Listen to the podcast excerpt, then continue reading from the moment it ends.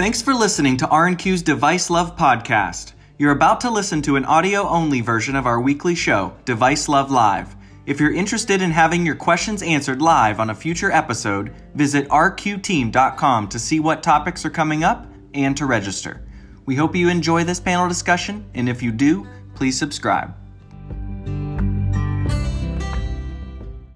Uh, so, for the sake of the discussion today, I'm referring to both our former FDAers and our former notified body reps as former regulators. Uh, be a little easier that way. I think Steve already covered how many years each of uh, each of you guys were in your regulator role.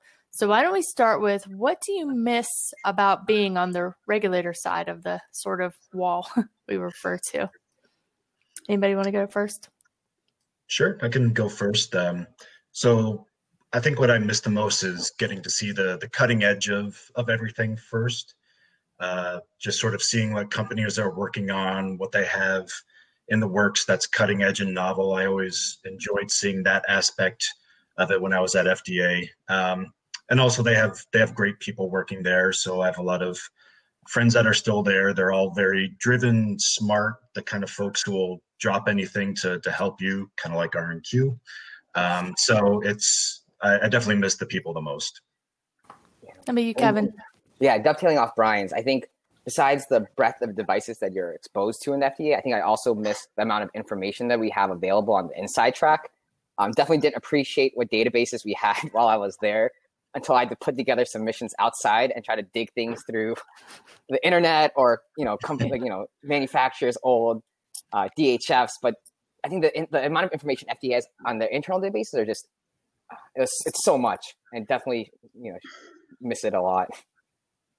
How about you Ibim in addition to what the two previous speakers covered i think the fact that you could leverage that breadth and depth of experience and make a judgment call and the manufacturer knows this is it they don't start arguing with you because if they argue with you, they'll be getting nowhere very fast. Wow, uh, Ibim, I don't. You might have been in a special role at the notified body to never have anybody argue with you. well, Ron, they may argue, but it doesn't mean they're going to get it right. Of course, if it turns out if it turns out that you know they had uh, a viable proposition and all that, then of course you look for a, a medium a medium ground. But my mm-hmm. point is, in this role, you offer the best professional advice possible. And sometimes the, the client could just ignore you and go do whatever they think is right, only to come back to you once they've hit that brick wall and the notified body slaps their wrists. That's it. what do you think, Ron?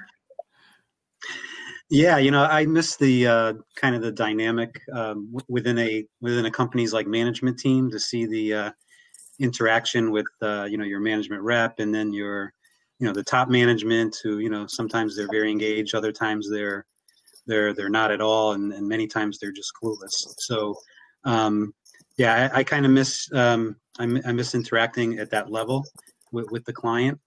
And um, you know they, they always um, I, I always liked when people like got defensive. I actually enjoyed not an argument per se but I used to encourage people, hey, this is your quality system. These are your requirements. Stand up for it. If, if you know if you feel like you're meeting the requirement, tell me why, and you know let, us let's, let's go through it. So I, I always encourage people to try to stick up for for what they do every day and uh, make a good case. Good. So what so what do you love about being in industry? You know, what do you prefer as compared to when you were on the regulatory side? How about you, Ron? We'll go backwards. Well, yeah, I mean, I think um, I, have been on both sides. You know, now, you know, consulting, and I was even uh, in industry as a management rep, you know, many years ago. So I've seen all sides of the table. Um, but you know, I, I, think what I like about uh, about this side of the table in consulting is you can really help them to to meet the requirements and help develop solutions to uh, to meet you know all the requirements that they have. So. Um, whereas on the notified body side, you can only go so far. You can't consult, and you know sometimes you have to hold your mm-hmm. tongue and um, whether you want to help them or yell at them or, or whatever. So, about you, Brian. Um, so I like seeing just how the other side of the world works. Um, so at FDA, it's at least in the pre-market review space, it's all about the 510K or the PMA or the IDE. You see the output of so much work that happened leading up to that point. So uh, getting to see how that actually works is is very exciting, um, and then also getting exposure to international markets. Obviously, FDA is U.S. centric, so um, just seeing how you get devices to Europe, to China, to go down the list. Um, that you know that was a, a, knowledge gap that I had at FDA that I'm I'm still filling today, and that's probably one of the more exciting sort of learning experiences that I'm that I'm still having. Kevin, anything? I definitely agree. I think the interconnectivity of all the regulatory submissions, seeing it on this side is just so much more vast. I guess like I guess putting together regulatory strategies now you have to take into account like business risks, mm-hmm. medical advice, legal, a bunch of different different factors besides just like what's the best way to get this through FDA, right? It could be just um, some things we've worked on is like yes, we can get these through FDA, but we need to address it also from the quality side. And I think just factoring all of this into regulatory regulatory strategy versus um, on the FDA side, just reviewing it to make sure it's mm-hmm. you know it's acceptable. That um, I think is really interesting. So Ibim, you had decades at the notified body, and now a, a few months under your belt in industry. What do you think? Well, prior to joining the notified body, I also worked in industry, actually designing, developing products. So I've seen it all from a manufacturer's side, from a regulator's side, and now um, in a consultancy role. Uh, what I really like about this role is being able to actually interpret the intent of the regulations. Because oftentimes, in my experience, most manufacturers want to do the right thing. Yeah. But they're sometimes not clear as to what the intent is. What is good enough? Am I going overboard? Is this just under? What is it? So it's always striking that happy medium. I think this role allows me to do that. Mm-hmm. So, Ibim, what did you always want to say to manufacturers, but you couldn't when you were a notified body? As I said, explaining the intent and mm-hmm. giving the best opinion as to how you could demonstrate compliance. We all know what we do is man made, it will never be as good as the real thing. I mean, think, I'll give you an instance. Take a hip joint. Mm-hmm. Here we are chopping off man made bone, natural, and then sticking in a lump of metal and expecting it to work as the real thing. That's a tall order. How mm-hmm. do you make sure that you are compliant with the law that makes it difficult for the notified body to write a nonconformity? Because after all, it's all about continuous improvement. When you look back to how we did things 10 years ago, five years ago, and today, they're completely different. The bar keeps mm-hmm. getting higher. So those are the sort of things that I really enjoy. Kevin, what what did you always want to say to the manufacturers, but you couldn't? So I think hmm, one thing that's that's hard. I think there's a lot, but one thing, I guess, if I had to choose, I think is that your relationships, the way you view relationship with FDA, I feel like should not be one that's combative. Because FDA, like a lot of people think, like, oh, we you know withhold information, or like FDA is trying to get keep us off the market, and I don't really think that's FDA's goal. Um, and I think FDA, you should be not afraid to push back at certain times. I mean, kind of know when to push back, but it is more of a relationship, I think, of dealing with FDA um, and getting to like like like Ibim said, like a balance of getting a safe and effective product through the market. Um, so I guess knowing when to push, knowing when not to push, but it's really cultivating that relationship with FDA, not being scared of, um, and just viewing them as big bad FDA. Because I think that paradigm has shifted from the past. So, you know, a question just came in from the outside that's right on that topic. So we'll just put that up since since we're on it. So beyond basic courtesy and professionalism, what behaviors or practices have you seen the best companies adhere to when interacting with the FDA or notified body? You want to start, Brian? Uh, best behavior. So it's it's the balance. I think that's probably uh, that's sort of a broad uh, statement, but it's knowing when uh, too much is too much. So cultivating the relationship with your branch chief or your reviewer or your uh, division is important. And FDA wants to help. FDA can answer uh, sort of simple questions uh, quickly if they have the time to. But uh, I've seen a lot of folks in industry try to push that relationship and try to get uh, extra advice beyond just sort of simple questions, things that um, sh- should belong in a pre-submission, for example.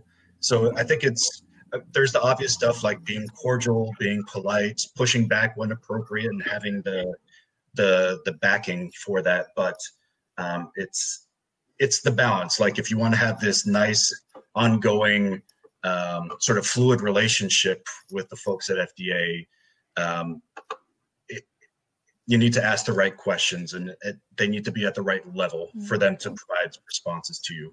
Yeah, completely agree. And I think part of that balance is understanding that FDA is not going to be a consultant for you, even if you submit a pre-sub. Like they'll they're there to answer questions, but not they're they're not there to like help you design your entire clinical trial or something. They're not gonna they're there to help and not there they're not they're not in replacement of um like a consultant. So how do you you mentioned cultivating the relationship? So if I'm a you know mid-sized company or a little smaller, how do I cultivate the relationship with a branch chief? So I mean, Yeah. their their numbers are online.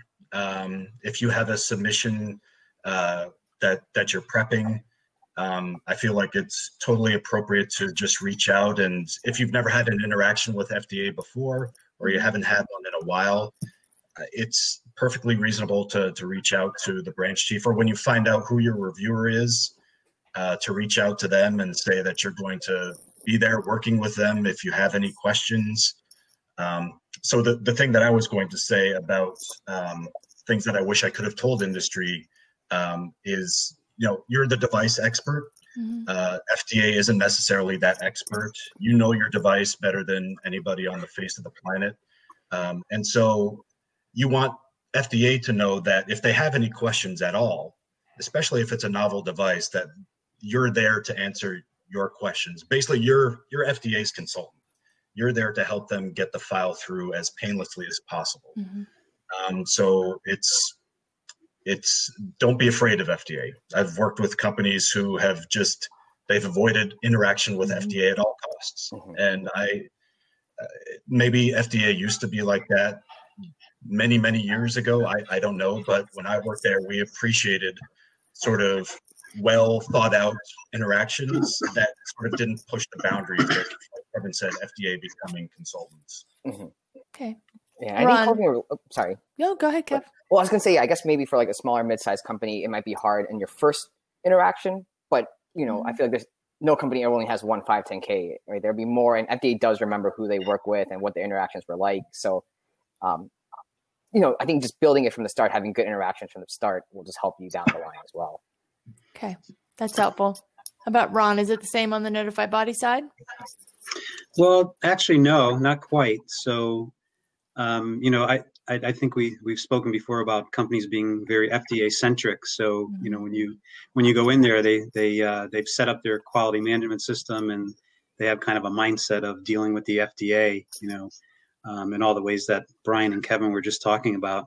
And sometimes, I guess maybe we weren't we weren't we weren't scary enough on the notified body side. You know, we didn't have a badge or a gun or anything like that. So, um, you know, I, I think sometimes they they looked at the EU requirements as somewhat secondary to, to FDA requirements. So it was up to us to to to kind of uh, you know change their mind on that. And you know, w- one of the things that you know that prevents that from happening, whether it's FDA or or on the notified body side, is when companies don't really put the the subject matter experts and the process owners in front of you during a, an audit or an assessment. So you know it's very frustrating to sit there and, and this poor management rep guy who's the quality manager gets stuck trying to answer questions on design control and risk, and they're afraid to bring in you know Joe engineer or the VP of R and D or or you know the CEO when necessary. So um, you know they, they need to. I think they need to understand to deal with any regulator. Um, the best way is to have the right people in the room and in the conversation and, and they can help guide you know what they think is you know their way of complying Ibim, did we miss anything on that?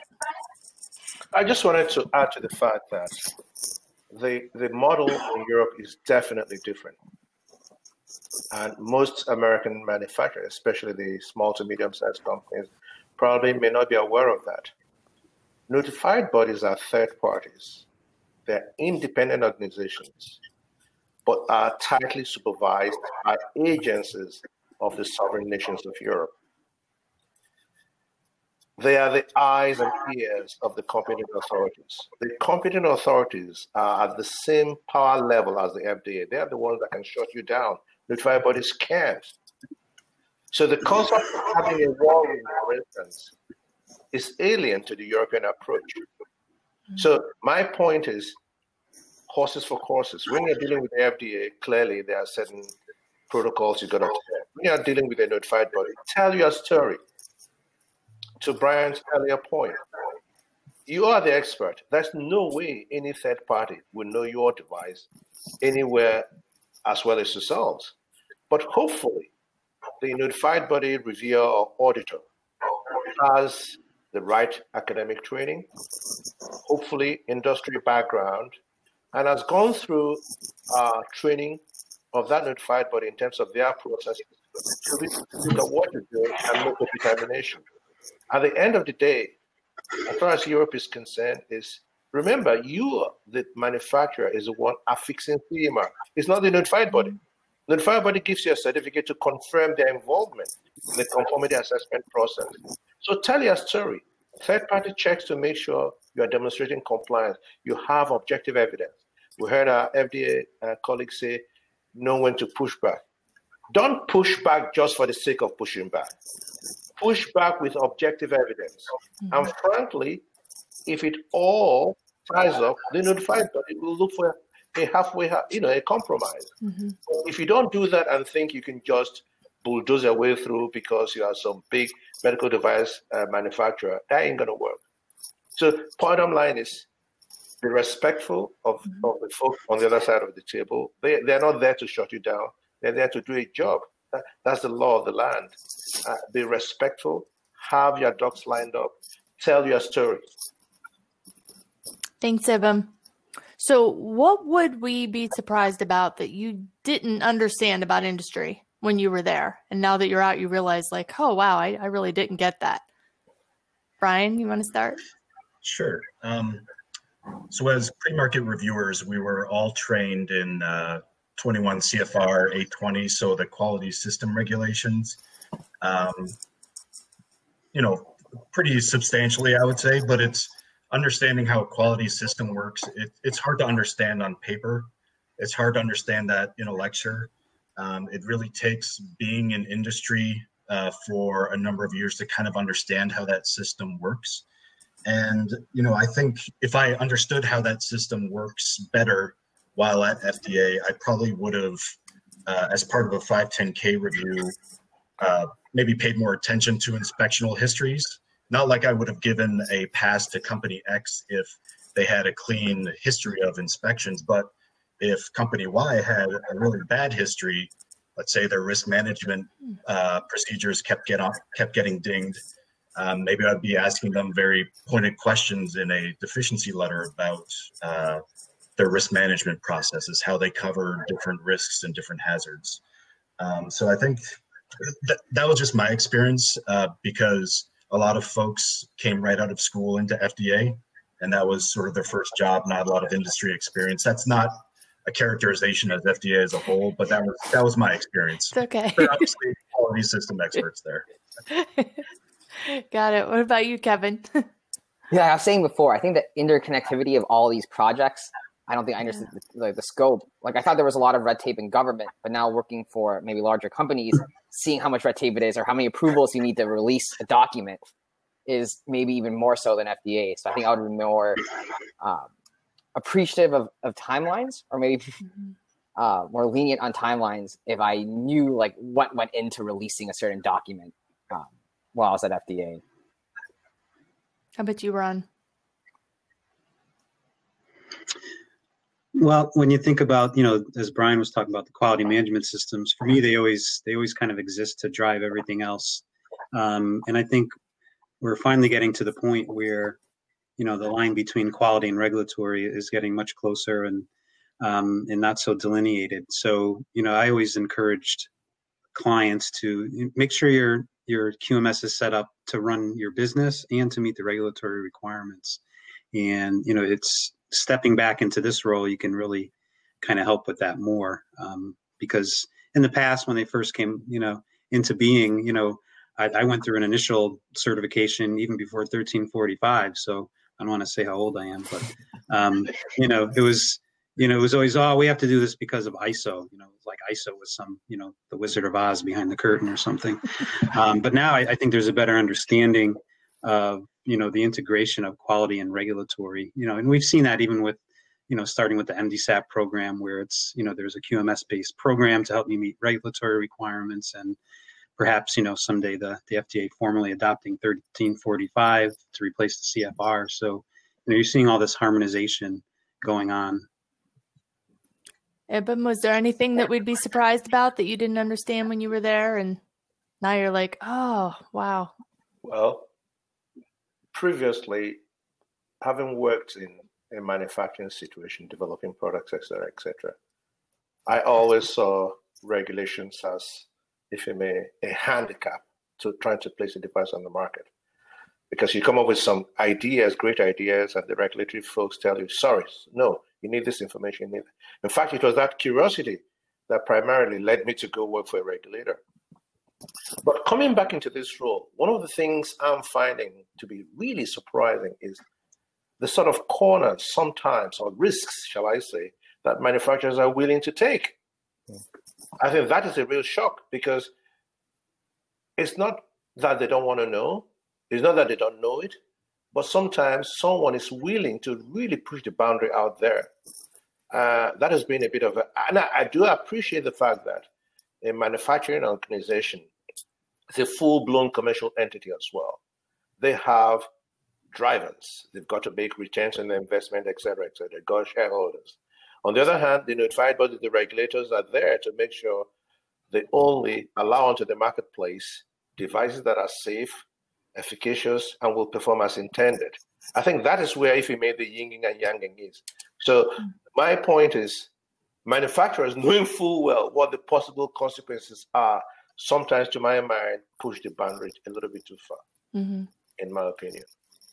Is there anything now, you know, looking back that you you guys feel bad about in any way? Like you took a hard stance, but now that you're on this side, you're like, wow, maybe maybe that was too hard of a stance. I don't know. Anybody have any stories?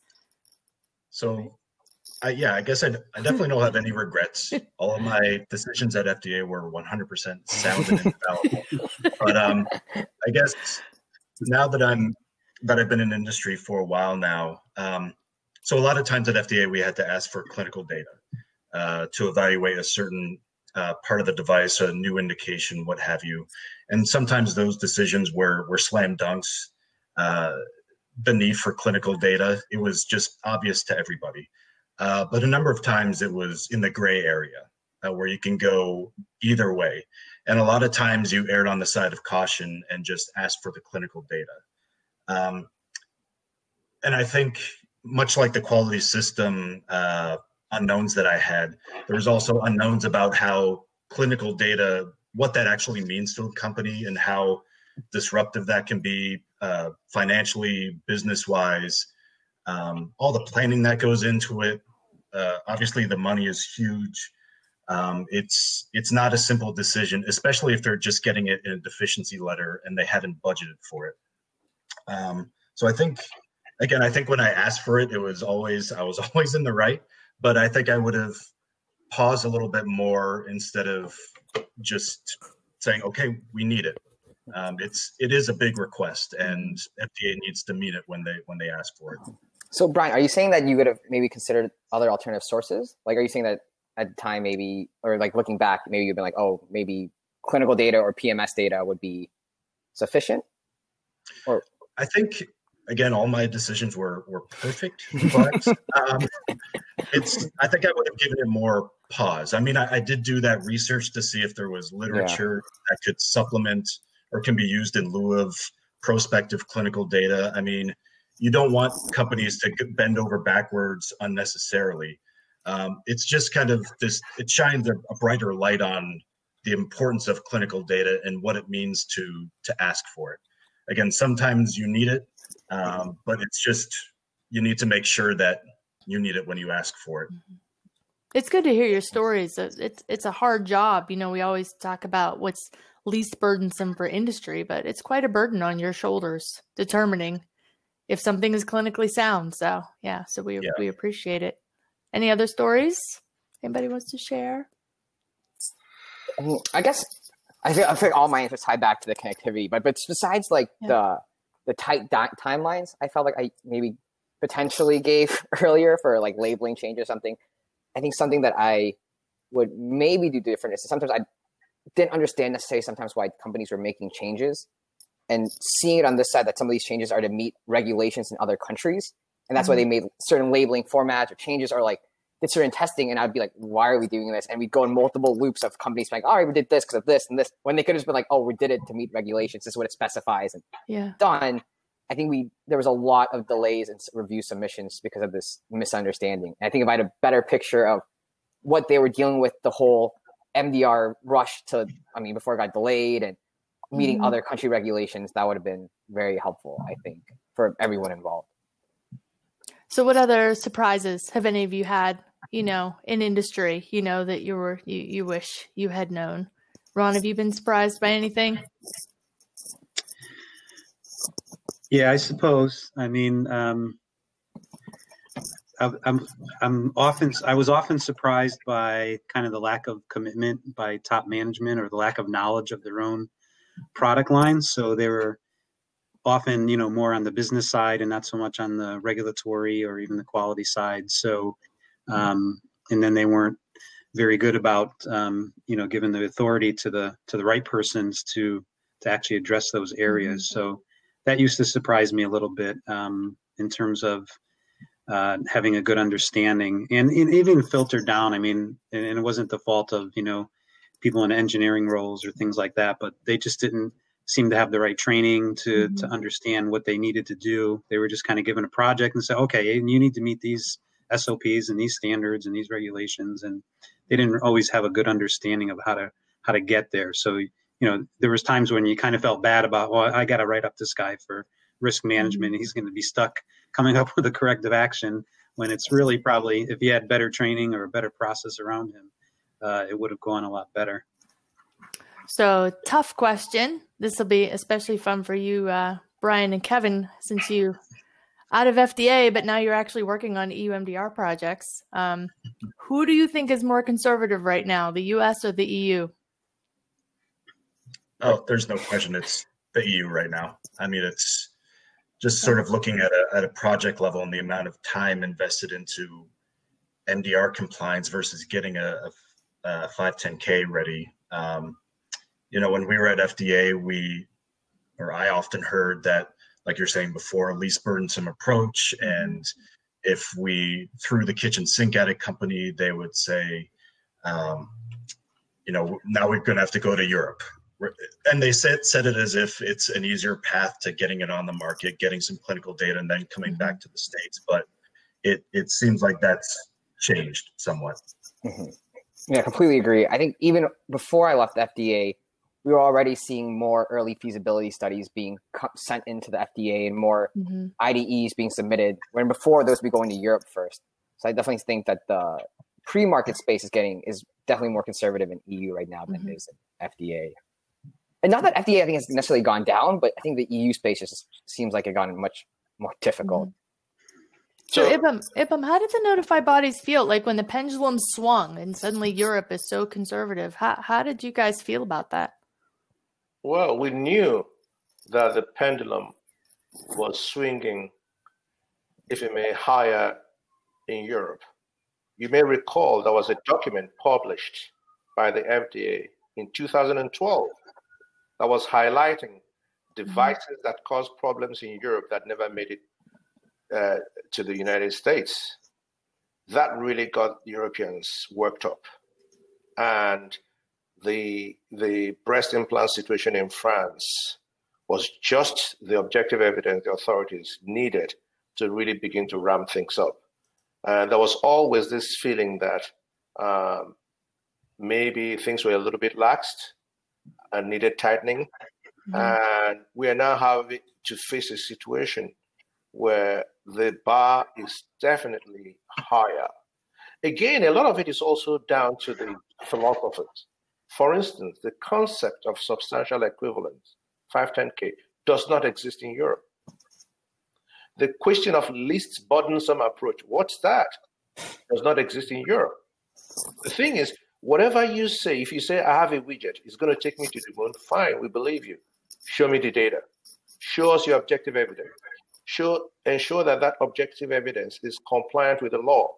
So when you mm. begin to look at it through that lens, then you find that the sort of general statements manufacturers could possibly get away with in the United States as it relates to FDA may not necessarily fly. And and notified bodies are aware of it, but we have no choice. Notified bodies, mm. remember, are mere creatures. They do as they are told. They are mm. co-regulators. The powers belong to the competent authority and the European Commission.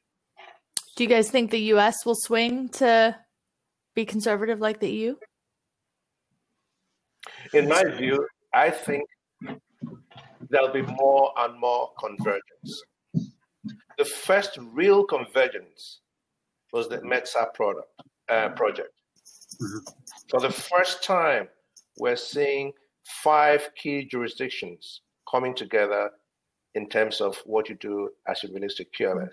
Now, Europe, keep it, remember, Europe is not officially in MDSAP, but the third parties that do a lot of MDSAP audits are all European notified bodies. So in a way, Europe is in through the back door. That's a point many people don't quite realize. So Europe is in it. I see that as as a project that has worked.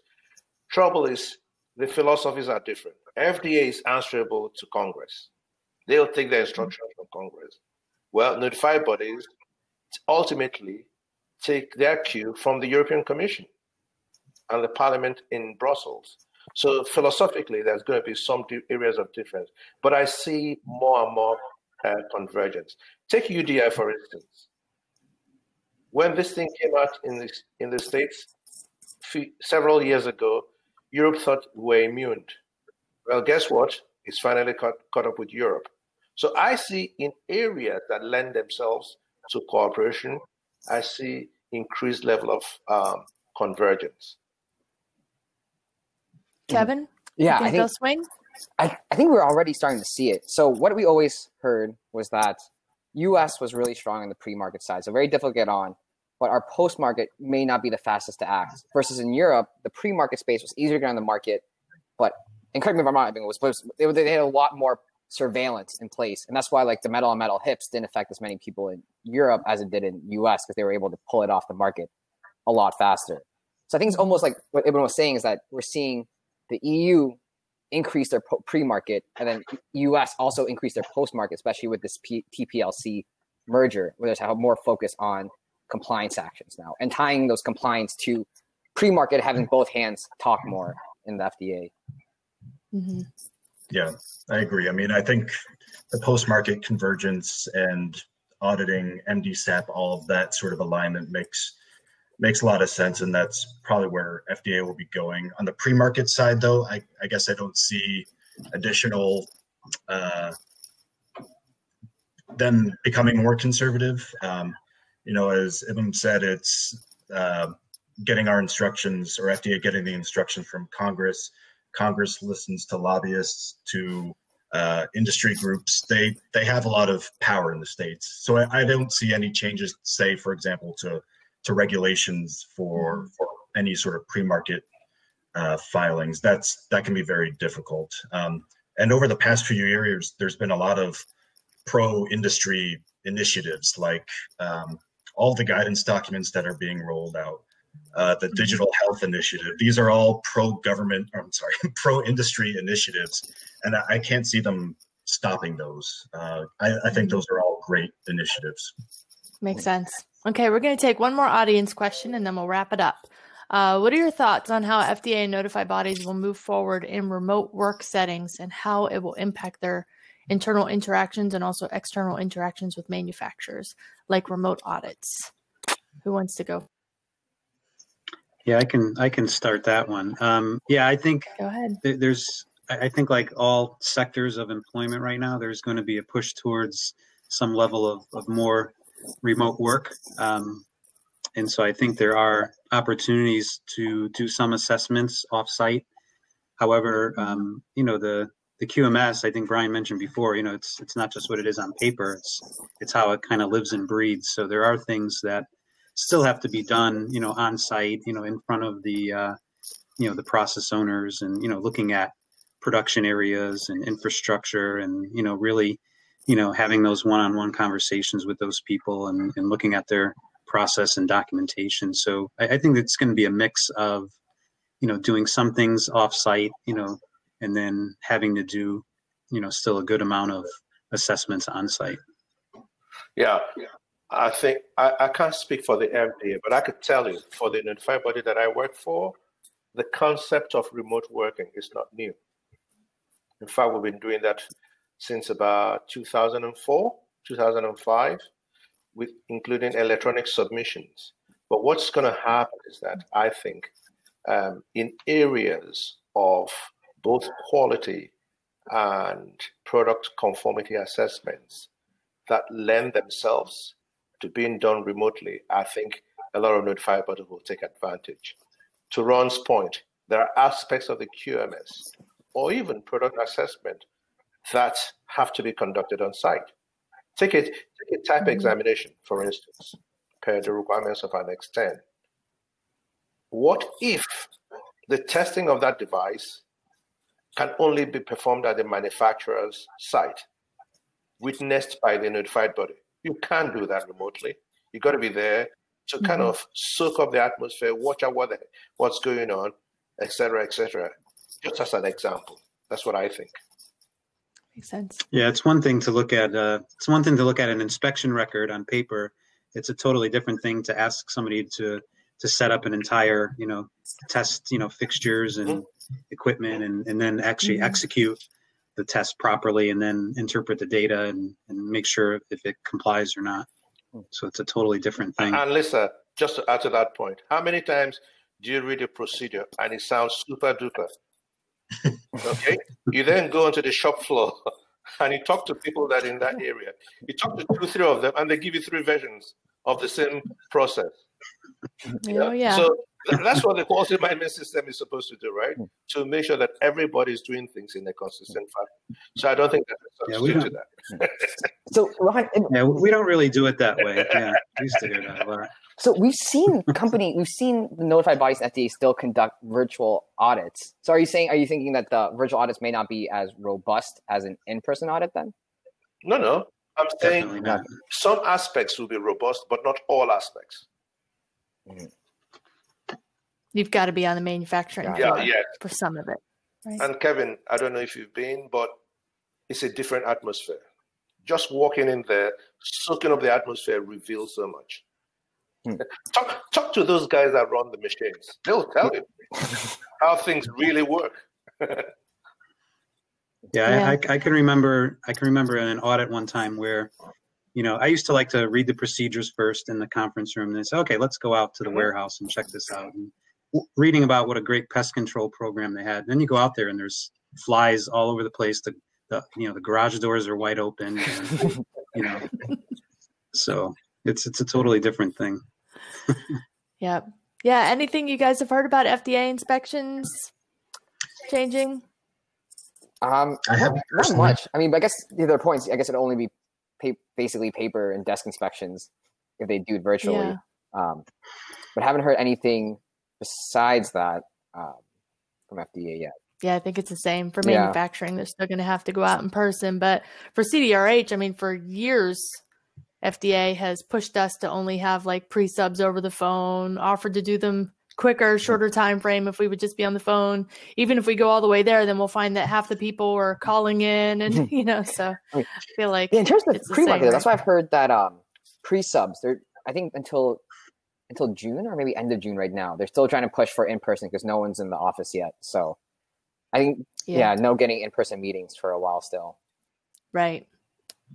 Right. Okay.